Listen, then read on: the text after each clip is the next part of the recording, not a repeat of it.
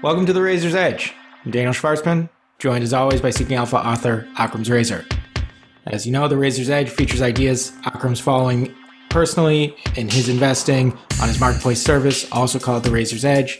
I bring a generalist stance and we kind of suss out the ideas, figure out what goes into them, what the research is, why Akram feels strongly or unsure about certain things, and where I come out as well. You can check out Akram's service, Akram's Razor on Seeking Alpha's marketplace. Type in Razor or Akram or the Razor's Edge on any search bar on the site or go to seekingalpha.com slash marketplace and you'll find the services. We're bringing a guest today onto the podcast, Justen Stepka. Justen has spent over 15 years in the software as a service space, the SaaS space. Co-founder and co-CEO of Enterprise Fund, a private equity firm focused on startups, he also worked at Docker for four years. Prior to that, he founded Authentisoft, an internet security startup, then sold that on to Atlassian, where he went to work for nearly a decade. On the last episode, Akram and I talked about the SaaS space with a focus on Slack, Zoom, PagerDuty, as well as relative valuations in the space and just what's going on overall. So we're going to add another perspective today from somebody who has seen key players in the space from the inside and up close. Before we begin, our usual disclaimer and disclosure. Razor's Edge podcast and Seeking Alpha is the Investing Edge channel. Views discussed belong to either Justen, Akram, or me, respectively. Nothing on this podcast should be taken as investment advice of any sort. We'll disclose any positions in any stocks discussed at the end of the podcast. Up front, I'm on Google, which often comes up, but none of the conventionally discussed SaaS names. Akram is long PD, Work, Facebook, and Twilio, at least was last time. I guess I should have double checked. Justen is long teamwork and Amazon. So guys, good morning. How are you guys doing? Good morning. Good morning. Good, good. So Justen, let's start with, we, we talked about Slack and Zoom last time. You were at Atlassian for a long time and, and still own shares. Obviously, we were talking before the podcast, quite bullish on the company. I think Atlassian and Slack especially have a lot of interesting overlaps. I know for us as a company, Atlassian is super well integrated into Slack with Jira. I don't think we have Trello integrated, but they're they're both really workplace management products to a certain degree. And so and they competed with each other. HipChat, which was something we joked about last time, we also used at Seeking Alpha at some point. I'm curious what your how do you view the way these companies stack up? You own shares in both, so you like and Atlassian eventually event, invested in Slack themselves. But how do you how do you make the this competitive positioning or the relative positioning of these companies? Yeah, I mean, as you said, I'm, I'm very bullish on Atlassian, and I'm equally as bullish on Slack. You guys touched on it a little bit in your last call our podcast in terms of, of the, the integration play that both of these companies have. And I agree with that quite a bit. And the, the reason that I like that sort of moat that these companies have is because once those integrations or workflows are, are, are part of your business processes, they, they just simply don't get removed. And to that thesis that you guys laid out on your last call, you know, maybe a week or two ago, Uh, Atlassian acquired. I'm not really even sure how to say it. It's like help, but it's they switched the vowel like every other weird tech company. It's H A L P. And so, I mean, they're they're going all in on that strategy that you guys laid out, where you build this marketplace and you build these integrations. And once these things are in place and people want to change something, it just becomes too hard in order to rip out, you know, the electrical wiring and the walls, basically. And so when I look at these two companies and I look at the leadership of these companies and I look at the spend on R&D that they do, which is well above almost every other company in their group, I just think that there's there's just so few companies out there like these two companies that that are going to have tremendous growth over the next uh, coming years. The the R and D thing's interesting because that was something that you know Akram made the point that at, on one perspective, Zoom, for example, is really attractive because they're already profitable. On the other hand, when you look that's partly because they've got a engineering team in China. They don't have to spend as much relatively on R&D. When you talk about high R&D as a essentially building a moat, you, have sort of seen it from the inside with Atlassian, obviously, but how do you, as an independent investor now, determine that that's actually going to good use? Like, how do you see that that plays out and that it's adding to the wiring in the walls that makes it so hard to rip out these companies and gives them protection from other players coming in. Well, I mean, in the case of Atlassian, I was there for a long time, and and and you know, one of the things that you just have to have in order for a company to be good is leadership. And I'm very familiar with Mike's position, like the co-CEO of Atlassian, that every dollar spent on R&D is a benefit for their customers. And if they take care of their customers, then it's going to take care of the stock price. Whereas later in my career, I worked at Docker. You know, I watched R&D get starved and not appropriately investing in the R&D, sitting there watching it and doing it, you, you can see the value difference in terms of what the customers get. And so it's just become part of the way in term in, in, in, with how I evaluate these companies. And so when you do that, the customer benefits. And, you know, as I said, or as Mike said, when the customer benefits, the stock price benefits. So the, the interesting thing there, uh, Justen, which is actually I hadn't even thought of it this way. Zoom CEO's entire, literally, ethos is customer happiness. When I think about it, because you just made a good point in terms of investing in the R and D, like I've been on I don't know how many Zoom calls now in the last three months. I I like I haven't created a Zoom account. I don't have any stickiness to the application. Daniel's recording the podcasts on Zoom. People just send me a link, like the same way you just got a link or an invite. I don't. It's it's there. I don't know where it is. It's somewhere in the computer. You know, like it's just it, it, it takes care of business in the background. Now that's amazing from a, from a user interface standpoint and like a simplicity and like you know frictionless and all that. But when you come back to it from like uh, a stickiness element, is is that something that is a bit of a problem, or do you even know it's there? Are you actually a customer? Because this has been a big debate. When Zoom reports June second, and you and I have talked about this, the range of expectations what are they monetizing how much existing customers uh, what's a meeting participant if i'm on it five times no one really knows what's translating into bottom line for zoom and we, we got into that on our podcast and it'd actually be interesting to hear your opinion because you are making a point on, on r&d and i when i looked at zoom last year and when, and when i bought zoom at the end of last year November or whatever, uh, um, ahead of their earnings, their Q3, thinking that maybe we'd get a guide, the early guide for fiscal 2021. A lot of my thinking was still grounded in that environment of Slack's got teams up its ass. The market hates that. Zoom is no one is sitting here saying WebEx, but WebEx, Zoom's making money. Zoom is got much higher ROI.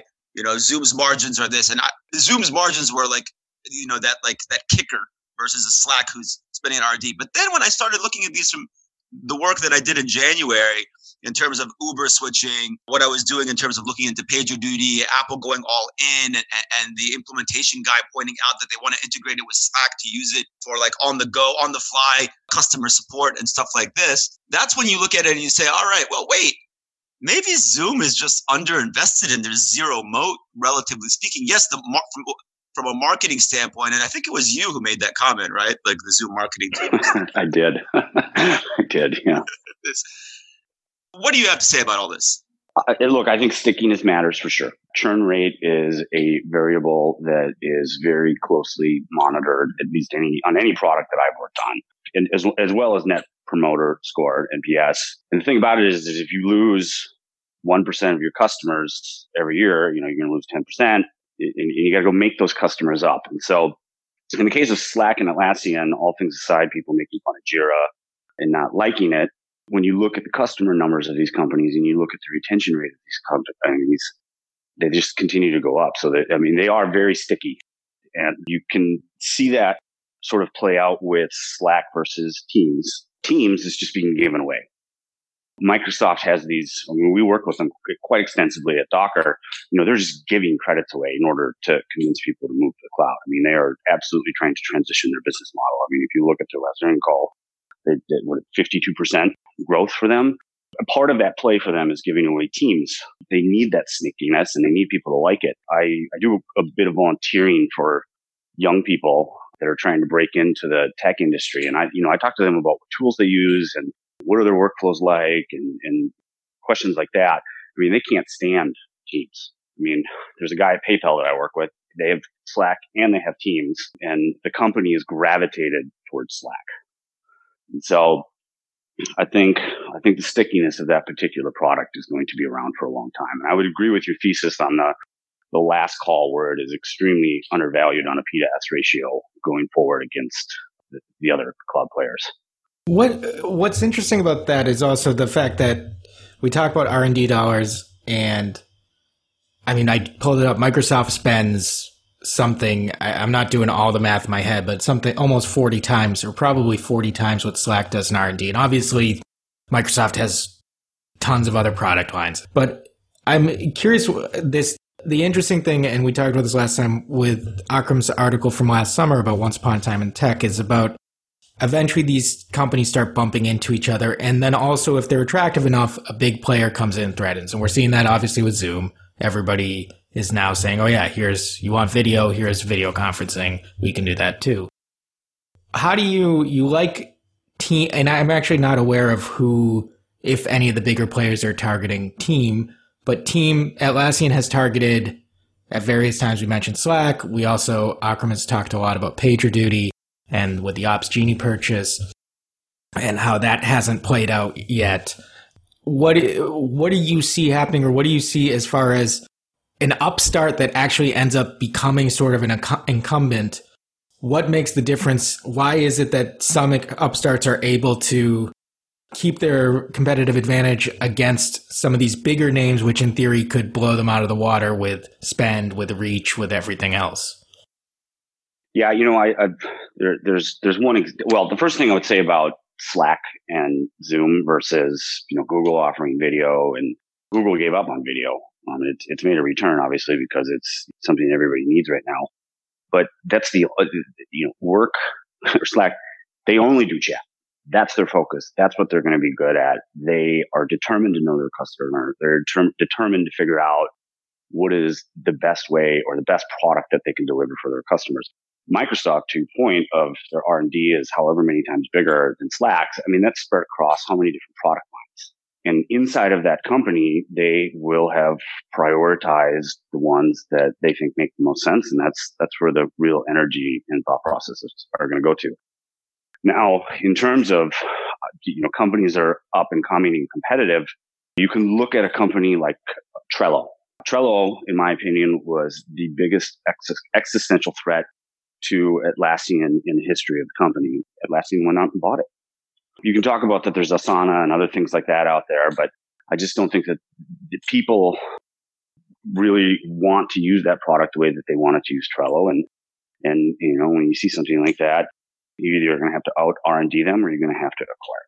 So, like in Atlassian's case, Trello, Confluence, big successes, right? But they did try to compete against Slack. I think that I think from your standpoint, actually, it's really interesting in the sense that Atlassian tried to compete against Slack, and we talked about HipChat, and they. I can tell you why on that actually. Um, Go ahead. So I I I I brought in HipChat as the acquisition at Atlassian. Well, it was the one that's first suggested it, and a lot of other people worked on it. So I don't I don't want to say. When you build software, there's just a certain number of things that you need. You need an issue tracker. You need a build server. You need a place to store your code and you need a server. And one of the things that we needed was chat. And the reason for this was is traditionally Atlassian had put all of their development teams in a single location. And you just have these huge pods inside of various offices. And then you would just use it as a multiplier effect in order to get what you need done. It wasn't, there was no fragmentation of the team members. But when we acquired Bitbucket, we needed a chat tool because the, the team that I was managing was spread across two continents. And so we brought in HipChat and, you know, that was a very good product, but we, we starved it on R&D. And it was only until we realized that Slack, it was just growing so fast and the number of people that were working on it were just vastly outnumbering the number of people that were working on it at Atlassian. And this goes back to my point on Microsoft in terms of internal prioritization. We, we just, we underfunded it. And, you know, at some point you have to look in the mirror and have a hard conversation with yourself. And I think that they did the right thing selling the IP to to Slack. And obviously they have a good relationship with Slack because they acquired this company in their ecosystem and, and, you know, they were honest with themselves about the direction that it's all going. Is there anything, it's interesting when you think about the three names you own actually, because Amazon's famous for AWS is based on their own server needs and their third party fulfillment is based on them figuring out how to do fulfillment. Like this sort of, I forget how Bezos is described as thinking about it, but it's essentially if we serve ourselves, we can eventually, or no, if we outsource it, it forces us to provide a good product, something like that. Atlassian, you talk about the need, HipChat comes out of the need, an internal need to just communicate, and then you see it's more widely. I forget the exact origin story of Slack, but it had something to do with Stewart Butterfield was making a video game and you needed communication, something. I, I, I could be confusing that with Flickr because I heard the same podcast interview with him, but there's something about that internal necessity which you then export and that combines with the idea of also then when you don't, when you have a competitor buying them out and having to integrate them, do you see any commonalities in those companies that is why it attracts you to those three is there anything worth knowing thinking about from the broader when you look at software companies as an investor? Yeah, I mean, I mean, well, the reason I bought, I mean, obviously, I'm, I, I really like AWS, and you know, I think it continues to have fantastic growth. The reason I bought Amazon was is I'm stuck at my house. I got really sick. I mean, I was in Southeast Asia for pretty much the whole first quarter, and then when I came back, it wasn't good and I got locked up at home. And then you could just see, you know, I, I self quarantined myself, and I just uh, I just started ordering everything from Amazon, and then you can see like San Francisco goes, and it's like one of the first places in order to institute quarantine. And so it just became obvious to me when, you know, it was going to the grocery store, it was crazy stressful. All you want to do is get in and out as po- much as possible. People would do these like weird dances when they'd walk down the aisles with other people. And I was just like, uh, everybody's just going to switch to ordering Amazon. So that's that's the reason I bought that stock.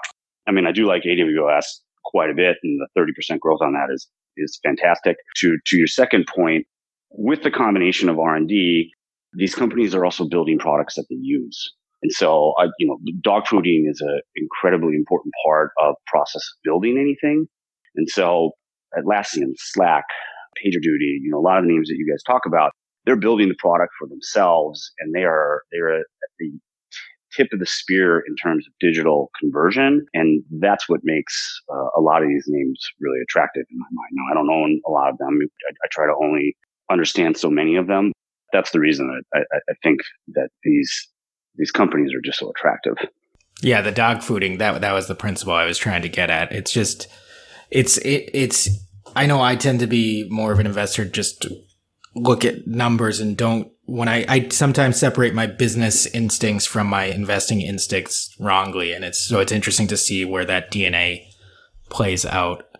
Akram, you had you had brought up a few you had brought up Okta in here as something that you wanted to touch on. How does how does that work? What what did you want to? Uh, I mean, we, we haven't really gotten into it. Obviously, it's a super hot stock, and if Justen wants to, Justen's background, you know, it's kind of an overlap there, right? So single sign on is something that was essentially given away for free or uh, uh by the giants, you know, as far as, uh, you know, these big, really large enterprise software companies. Uh, I think Microsoft does it, Google, etc. And Okta and their CEO, uh, what's his name, Todd? It's Todd McKinnon, right? Yeah, I think so. Anyway, like it's what's the market cap now? It's about 24 24 billion. Okay. And it's been it's been like, you know, in that sweet spot in terms of stock performance in the last year. I mean, the whole sector obviously has been crazy, but like it's really come into, let's call it, we joke about it, the cool guys table. we were to do the cool guys table. It's uh, ServiceNow, it's Atlassian, it's Okta. Who else would we lump in there? Slack's not in there, obviously, because it's been plagued from from day one. PagerDuty's not in there. Zoom, definitely in there. That's more of kind of like the aspirational guy right now.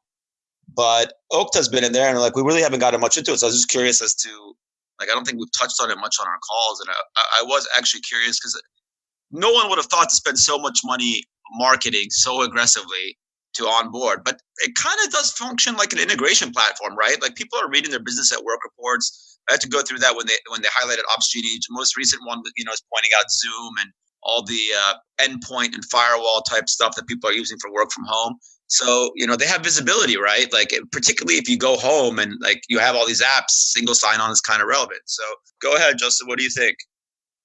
Well, I mean, one, I think its its PDS ratio is just absolutely incredible. what is it at 40 or something like that? Last time I looked. Um, but the thing about Okta is, is, that everybody has to have it, and, and and their total addressable market size is every single knowledge worker on the planet. Anybody that has a computer that has to go to work is their is, is, is a potential customer for them, and they haven't even really scratched the surface on that. And as as more and more tools are brought in to to companies, and they, it definitely has the integration play that I like on Slack and and Atlassian. Um, you know, you need a way in order to provision and deprovision users when you are in the IT team at any company, and that's a big part of onboarding and uh, closing out anybody that works at a company. So their their potential upside is is very very high. So do you see them as like do you see, let's say, for example, are, are Slack and Okta potential competitors down the road? Um, I don't think so. They're just so different. I mean, I don't, I don't want to say never say never. And, and certainly every business needs to figure out how to have multiple channels of revenue, but chat and video seem more married than security. They just seem like very different channels to me. The one thing that it would seem that they have done particularly right, which I, I think Todd does highlight a few times over the years when I've seen him speak, is be Switzerland. They're not owned by, you know, let's call them one of the big three or four. And the the neutrality, because again, that goes back to like a Slack, for example. Like neutrality is a big deal when you're do, when when you're sitting and you're connecting a lot of things, and like you're and, and like you're pointing out in terms of uh, the potential addressable market for them. Well, I couldn't possibly agree more on the neutrality component. Let's say Microsoft or Google or AWS, and they will, and they do have security services. You already have, and, and everything is going to be on one of these three cloud providers. And, you know, they're not playing nice with each other. and so what if I modify my license agreement so that you can't use a particular product on a different platform? Or if I refuse to build an integration or something like that?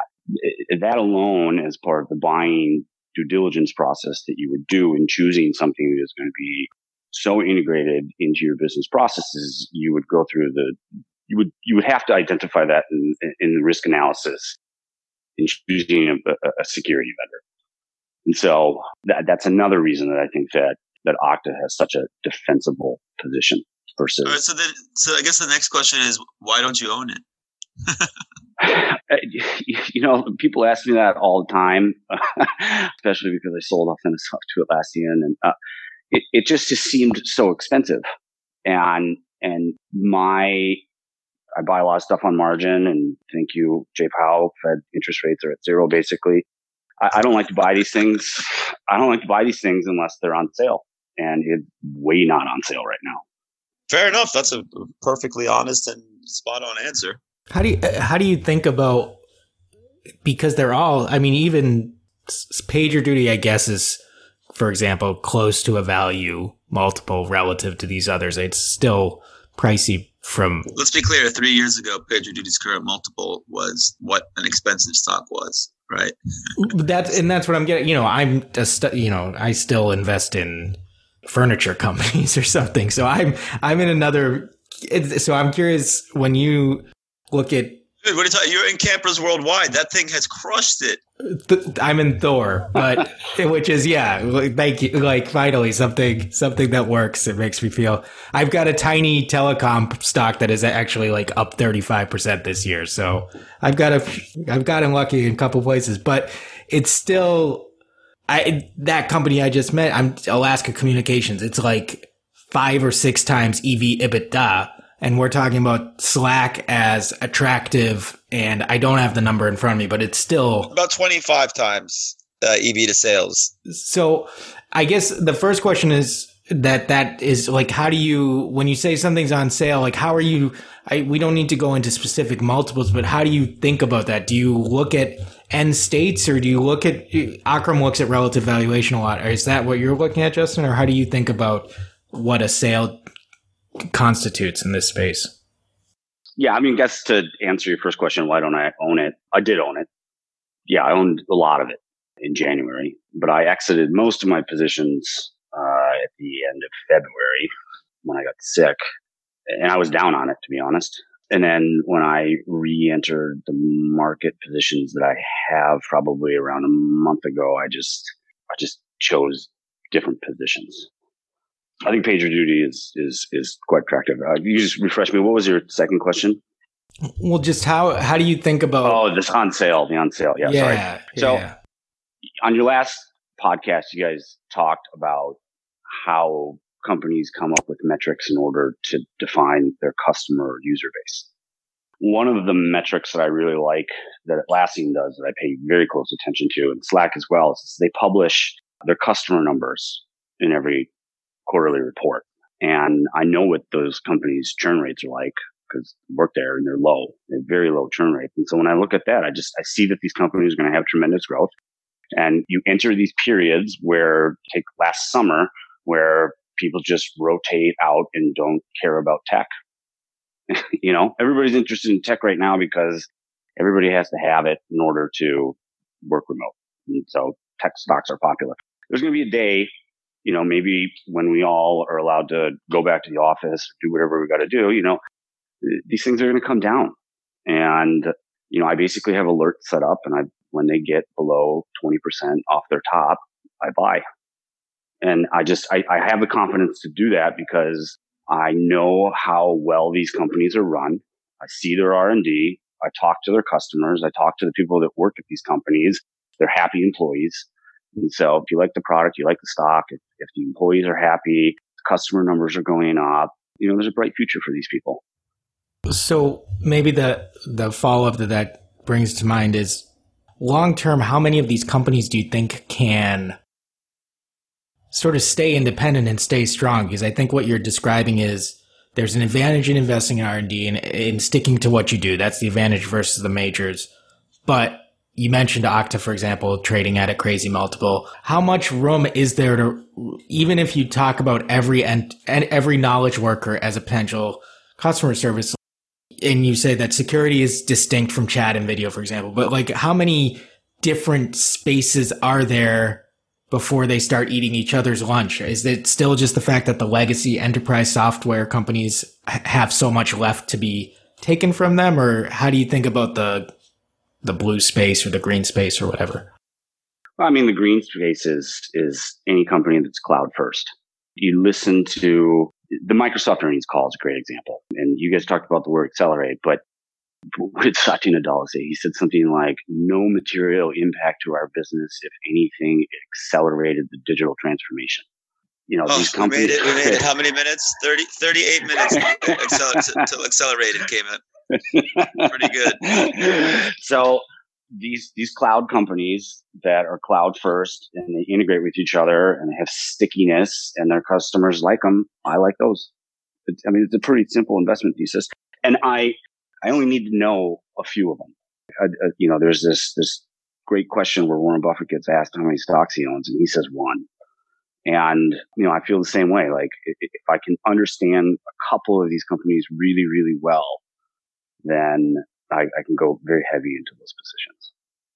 I mean, you've also been, and we didn't get into this because he doesn't own it now, but he's, we've talked about many times, which he's just waiting for it to get cheaper one day again, I assume, is ServiceNow. Yeah, I like that one too. That one, I mean, you got Bill McDermott running that thing. I mean, that guy has laid out an incredible vision for where he wants to take it. He's magnetic personality. So, you know, as long as he's at the helm of that company, I, I believe him when he says he's going to get that company to $10 billion in annual sales. And everybody needs ITSM. Uh, in a way, to your, to your point, Daniel, you know, it does compete with Atlassian, but there are a lot of knowledge workers out there. And so there's, there's, there's plenty for everybody to eat. So where you, you're describing a sort of really focused concentration, which I, I always admire. I can't, I struggle. Both of you guys have a lot of comments in your positions. Me, I, maybe because I don't have the time to really dive into the details, I tend to prefer a little bit more diversification. But where are you looking right now for what next to watch for or where else? I mean, you've mentioned a couple verticals, whether it's ServiceNow, Okta whatever else, but where are other spaces that you're thinking about learning more about, or are you more focused on continuing to understand what you own right now? There are there are two companies that I would like to acquire positions in, and they're they're private companies. I've tried to do several brokered secondary market transition or uh, purchases. One is called Segment. Uh, it's a company, but so it's basically data streaming is is is the thesis idea. Every company is generating Google amount size of data and they want to be able to tap into this data. They want to be able to route this data. They want to be able to aggregate it. They want to be able to visualize this data. There's two sort of customers, in my opinion. There's, there's companies that are too small to run the infrastructure on their own and they need something that is, it's very easy to set up. And then you've got one, you know, other ones that need to collect like GE where they want to collect all of the engine data from a plane and shove it into a database and, you know, make design decisions and and repair decisions and things like that. You know, for the smaller customers, it's like, hey, I want to track my customer across all of my websites, things like that. So these these data streaming companies are very attractive to me. So Segment is one. That's for the sort of uh, uh, you know small cap company and below, and then the other one is Confluent. Confluent is started by some employees that came out of LinkedIn uh, and you know they wrote some open source software, and then they basically packaged it up and they've started selling it to companies like GE in order to monitor engines. Uh, and every company in the future is going to need this technology. And so I would love. I mean, I've tried many times. Uh, one time the shares came for sale, and I was uh, in a pub in Sydney earlier this year, and it was uh, a, a very it was a seven figure amount of shares that came available I couldn't get a hold of my business partner. He was, there was like a health thing that was going on at his house. I mean, those shares were gone in hours, just hours. what about the uh, the hottest thing? It was funny. Someone today messaged me, and he's a really smart investor out of, uh, out of the UK, and he was like asking me about. Uh, he was on a call and they were discussing Snowflake. And when he asked me about it, he's like, "What do you know about Snowflake?" I was like, "Valinor, Lord of the Rings, the land across the sea." I mean, well, we're, I mean, like that. There's, when, when we're talking about hot private companies touched by the hand of God, everybody talks about Snowflake. Any thoughts on that one? Yeah, I mean, I didn't, I, I didn't get a chance to really touch it very much when I was at Docker. The, the data analytics team reported into me, and I remember it was always on the backlog. And I think they started on this as I was transitioning out of Docker, sort of semi-retiring, the, the engineers just loved this product and they just thought it, it, was, you know, the next golden calf. And so I hear great things about it, but I, I don't have any experience with it. And so it's, it's hard for me to say how great it is. You know, in general, I would say one thing about databases is, is, is uh, they've just gotten so specialized over the last decade and there's going to be a winner in every category of specialization. Okay. Daniel, any other questions along those lines? Oh, you know what? We didn't talk about Twilio. By the way, in the news today, up 7% this morning. My buddy Captain Twilio has been blowing me up all day because they're going to be doing the contact tracing in New York City. What do you have to say about that one? I mean, obviously, that one had a huge move and it's prompted a lot of my thinking around uh, Slack re rating. Twilio was in the doghouse. Yeah, you know, I owned a lot of Twilio and, uh, it's very bittersweet to see that thing go. So I, cause I, I sold it at a loss and it just, it just rockets. They've got great leadership. They've got, they've got a long-term vision. They've got a great boss, but you know, I know quite a few people that, quite a few people that work at that company and they're very, very happy working there.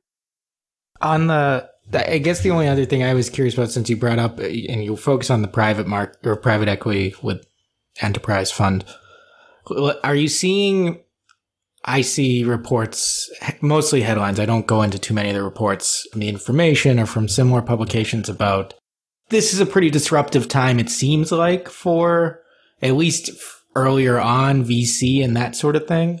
But are you seeing, I mean, the, what you just described is still very companies that are at least still in high demand in segment and confluent. Are you seeing anything different in the spaces you look at in the private market as compared to the public market where SaaS is still super hot or is it mirroring the private market?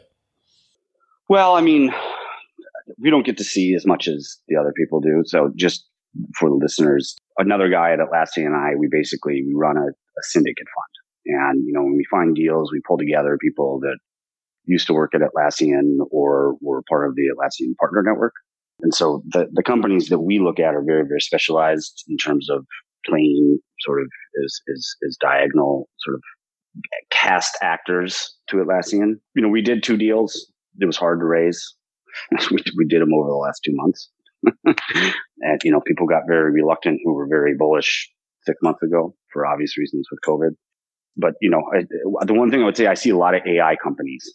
Everybody is trying to figure out how to apply artificial, mostly machine learning, um, to business processes or enable companies to have tools in order to uh, invest in their own experiments applying machine learning in order to improve their business. Jensen Huang is, you know, going to be very happy to hear that. NVIDIA, the unstoppable force. Yeah, they had great earnings yesterday. I mean, that's just that's like the new bluest of blue chips these days. It's so funny considering the history of it. Personally, I've been on, on both sides of it, and uh, no, I mean they're doing great. He's just uh, he's a character. Uh, there's not much else to say. I don't think you can be more charismatic and more confident and excited as an owner CEO, founder than than that guy. I did want to ask you though. So, I, like in terms of perspective, in terms of Uh, you know flipping from the inside to the outside, do you feel like there's any blind spots you have? Because I will say that in my years talking to people, when when you're doing when you're crossing over, people will be like, "Oh, how do you do this?" I'm like, "Listen, I talk to people in the industry and I formulate an opinion. I talked to a perfect example, PagerDuty. A lot of my research in the beginning indicated and and my past experiences were like this is going to get crushed by Splunk and Atlassian, and the reason it hasn't been crushed yet is I don't want to put my digital fire alarm in a you know a poorly funded startup. That was part of a thesis, and did some homework. And actually, you and I connected around that time, and we we we, we both talked about it. And, and look, the short worked out great, but you come back like a year later, and you're like, ah, this thing is sticky. And like I'd heard a little bit of that from one or two people in the beginning. It was just like, why are we going to spend here at a hundred billion dollar plus enterprise software company? Like we don't need to spend time. This is integrated with like 2,500 services ripping it out to save 300 that we have better things to do the one guy who told me was like he's like it's literally the last thing we would look at replacing right now so yeah. but when i talk to people like that and i've been doing this for over a decade in terms of like the, the level of, of fishing around in the industry and, and you know it's almost expert network conversations and trying to formulate an opinion by both weighing both sides and sometimes you flip and sometimes you don't.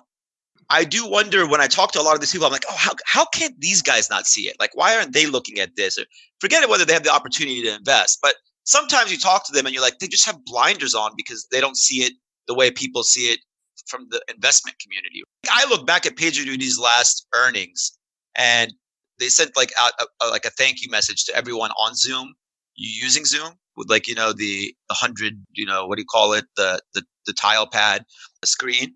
And then they get on. They, they host an earnings conference call with like a choppy connection uh, on, on like a bad phone, like it was like 1985.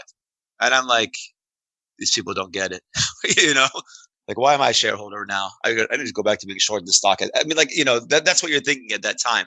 So, I, like, to to kind of get right to the point, it's just that do you feel that you, having been on the inside, do, may have some blind spots coming, you know, to the outside?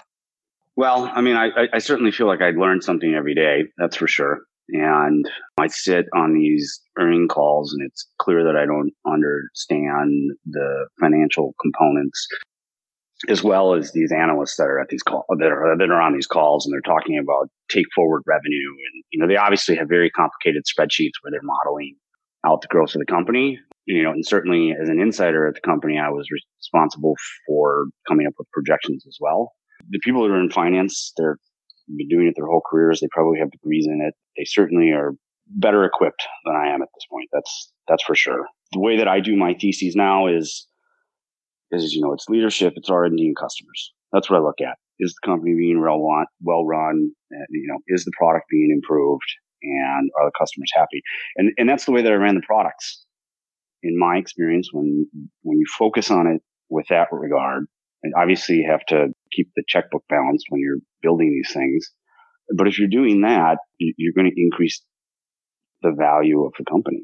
And so as I transition out, you know, one of the things that I do worry about is, is to your point on Snowflake, I, I didn't use it and I'm not paying attention to the new products the way that I was paying attention to the new products before. But the one, the one thing that I do, or my partner Ben and I have an advantage in is, is because we were operators, people bring us in and then we get a chance to look at a lot of these up and coming companies and we see the ways that they're doing business, the ways that they, that they want to change the way that companies are being run and developed and the technologies that they're applying. And so, uh, you know, over 10 years, as the knife gets duller in terms of uh, relevancy to being an operator, I'm hoping that the lens through these startups that we look at will be able to fill that gap. All right, that's an excellent response. Anything, anything else on your mind? What about work from home? You know, I was I was having a conversation uh, on work from home yesterday with a friend, and it just it got me depressed for one respect where I was just like, if these, if I if I was 20 years old, coming out of college, and the, the one thing I wanted to do when I graduated was move to New York City. I wanted to live in the middle of the city. I didn't care if 98% of my income was going to it because I wanted to, com- I didn't want to commute. I wanted to be able to walk out of my, my office and like go straight out that night, like spend as little time as possible. And I think about when you think about innovation and servicing customers and developing these companies, the social health factor in. If you're working and you're motivated at one of these top companies, you were pointing out when you started at Atlassian and like how the engineering was, you know, heavy on one end and, and not remote. And like most tech, like if you if, if PagerDuty CEO will tell you, you know, we were 40% remote before this. You look at it now and you're like, are, are some of these companies, if I want to work at a Google or Facebook, you know, for some of these people, it's like, uh, if you're a young guy, you, you want to meet girls, you want to make friends, you want to like, there's a social element. Does mm-hmm. is is is there going to be a backlash in tech because we've seen stuff the last like two days where it started out with like, hey, work from home was awesome. Hey, these are the leaders and the tools. To we got to a point in the last like week where like you know we've got Toby from from Shopify, you know, tweeting with his face mask on that work from home is permanent and that the, the digital transformation. You got Jack Dorsey, Twitter went, went first, then Square. You got Facebook, Zuckerberg just yesterday talking about it. Like tech is like, this pandemic is bad, wink, wink. like you look at it and you're like, uh, uh, is, is there going to be a, a backlash potentially sometime a year from now where it's like, I want to be in the office. The office isn't my offsite. I would like to see some people. I would like, I would like to like, you know, I, I would think about the amount of times I wasted when I first started working. Be like, yo, let's go to lunch, right? I mean, you get a lot out of that, by the way, going to lunch with your coworkers. I, I do think there's going to be uh, a lot of people that want to go back to the office. To your point on New York, I, I, I, I have an apartment in the city, but I'm not there now. And we got blue boxes that you got to stand in as you go to the elevator and you got to sanitize your hands and it's one family in an elevator at a time. I mean, that's incredibly fatiguing. I play a lot. I play a lot of ice hockey. It's it's, a, it's an outlet for me, and you know, there's guys that are chirping all the time on email or at the game or whatever. There's guys that just have fallen off the face of the map. So clearly, the mental health issue is is a real issue. The sooner we can get people the safe ability to get out of their house and go do what they need to do, I think they are going to want to go back to the office. Now, the flip side of that coin is, is my business partner. He said he's, he he moved all of his stuff out of our office in SF and he uh, he said he's not going back into an office until there's a vaccine. So you know you got people like that too.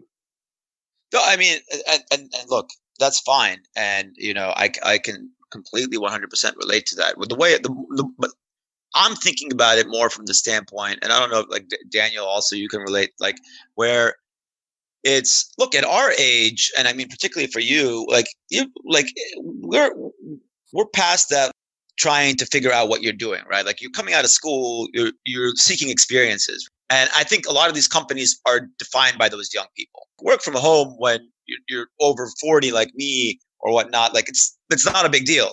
You know, you have your established friends, you've got your network, you, networking being such a big deal in the sense like you've built it, you've been building it over 20 years or, or, or whatnot.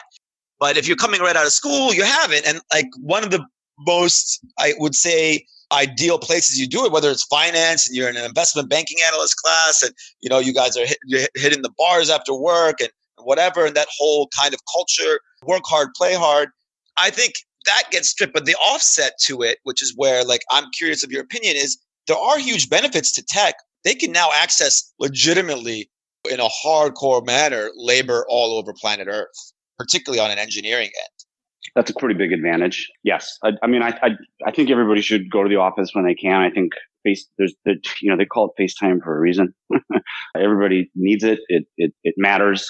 And I agree with your sentiment on this potentially heavily impacts the careers of young people in terms of them building their network. I think there was a Wall Street Journal podcast maybe a week or two ago that said that people who are established in their career are fine, who have been working at places for a long time are fine, but new employees and young people aren't able to cross pollinate and that will have a drag coefficient on efficiency.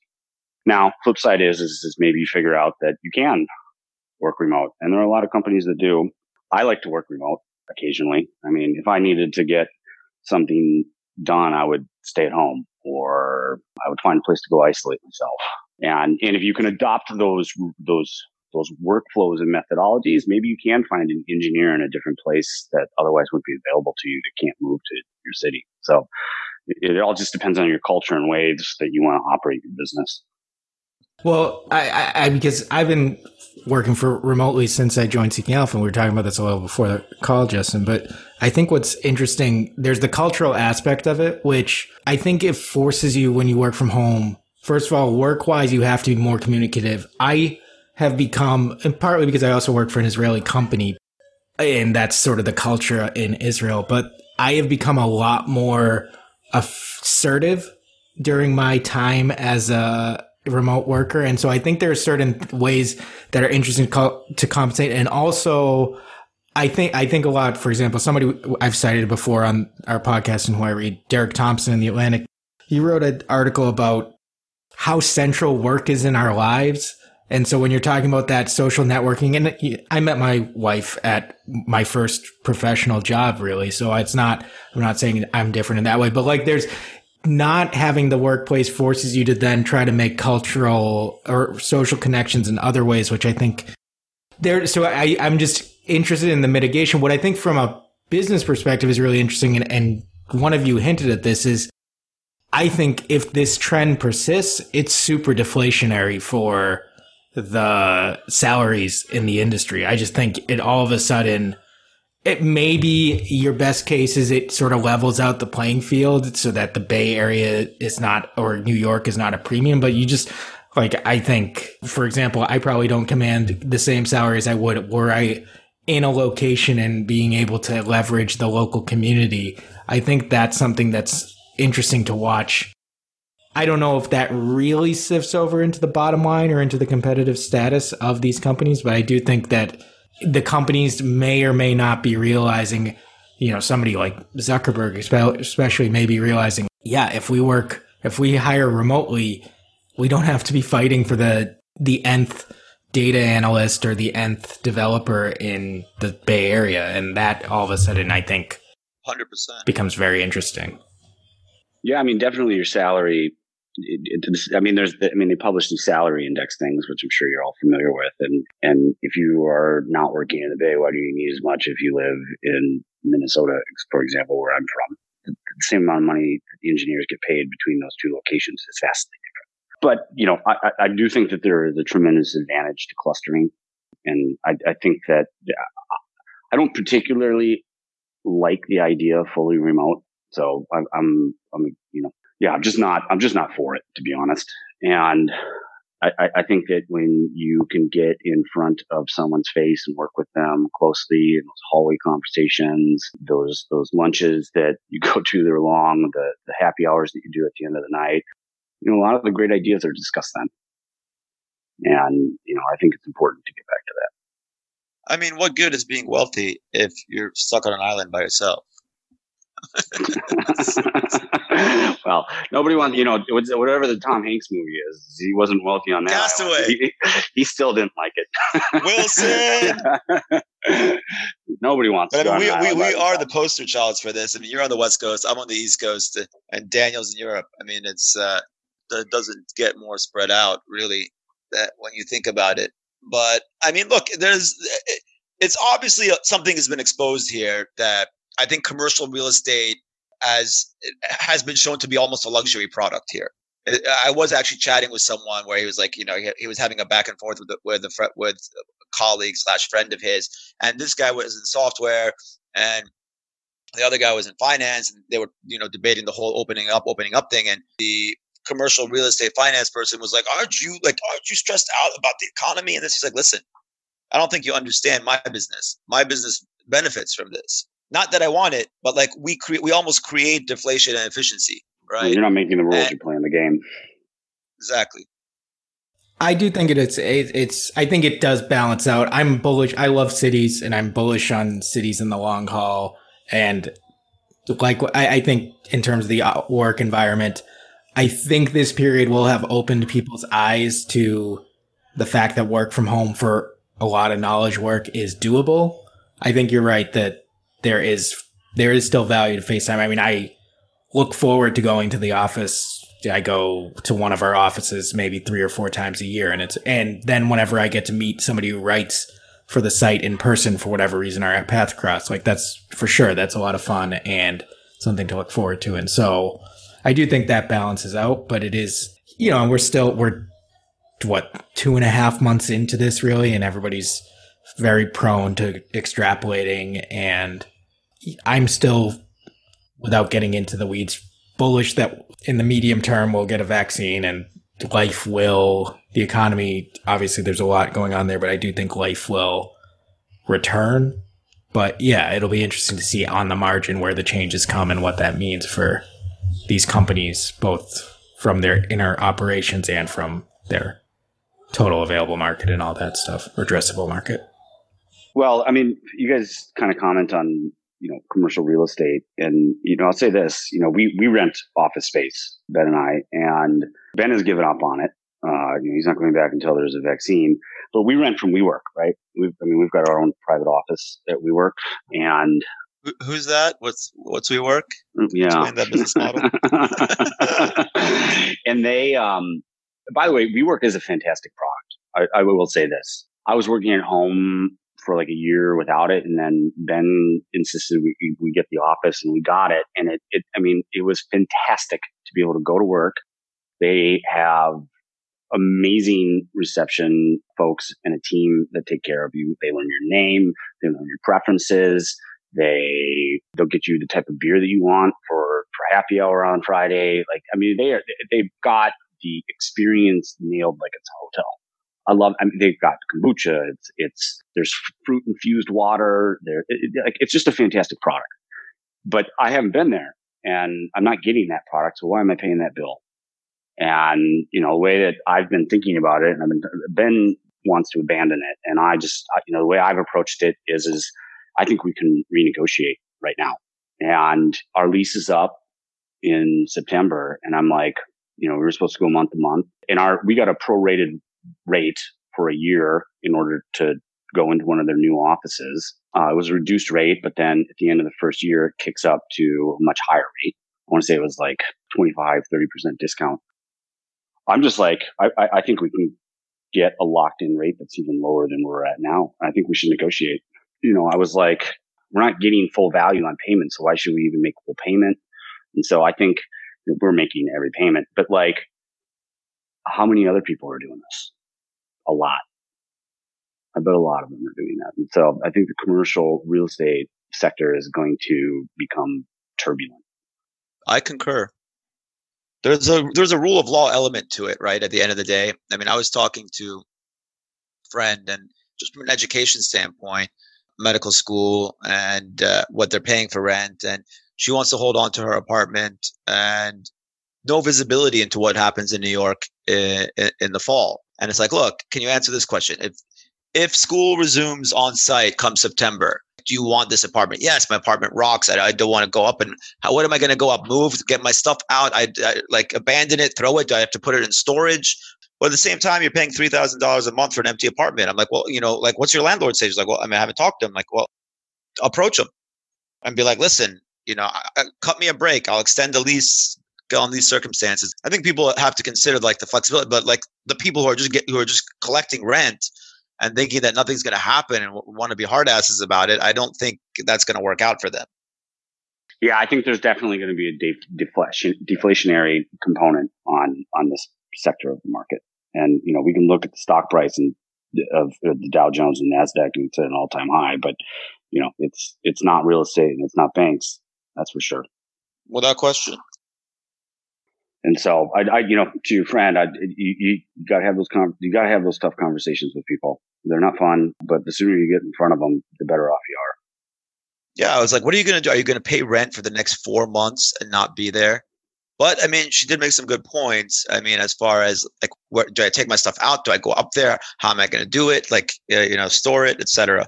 Yeah, I mean, in the, the the to go all the way back to the beginning of this, I I can't wait to go back to the office. I I really look forward to that day.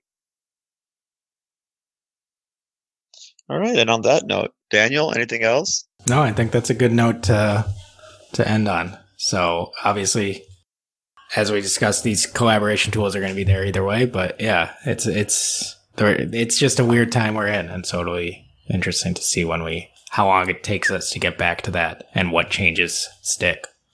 So, um, Justen, thanks a lot for coming on. This was a lot of fun. Uh, good to get yeah. another perspective here. Yeah, thank you guys for having us. Yeah, maybe next time you can we, you come back, we can we can discuss PagerDuty and maybe put, uh, post post earnings, find out. I we know Mr. Atlassian competition over there, but yeah, I'd love to. Yeah, thank you, thank you, thank you. Yeah, thank you guys. Just before we wrap, Akram, any other positions that we've discussed that didn't come up in the open? I don't think we discussed it. Oh, I said I saw it on. Yeah, uh, I, I'm I'm along Twitter again. Don't let's not even bother discussing why. oh yeah, because it's be... like crack. It's crack right now. we could be here for a long time. it sucked me back in. It's like just when I thought I was out. All right, we're. I'm gonna. I mean, I can't. I can't. I can't not. I mean, like, and maybe we'll bring you on for, for this because Daniel and I were talking about it. But the Joe Rogan signs this deal. Uh, John Krasinski uh, sold a show in five minutes. It's like content, content, content what is Mr. Jack Dorsey doing with in terms of exclusivity? I mean, he's taking nine minute ice baths and hanging out with Kanye. Like, how? Why doesn't Twitter have a premium product? No, you just you just answered your own question because he, because he's not focused. all right, I'm gonna jump in because if we get onto Twitter, we could be here. The rest. Yeah. So, all right, thanks so much, guys. Good stuff, and uh, best of luck to best of luck to you, Justen, and ho- uh, you. hope you get back to the office soon.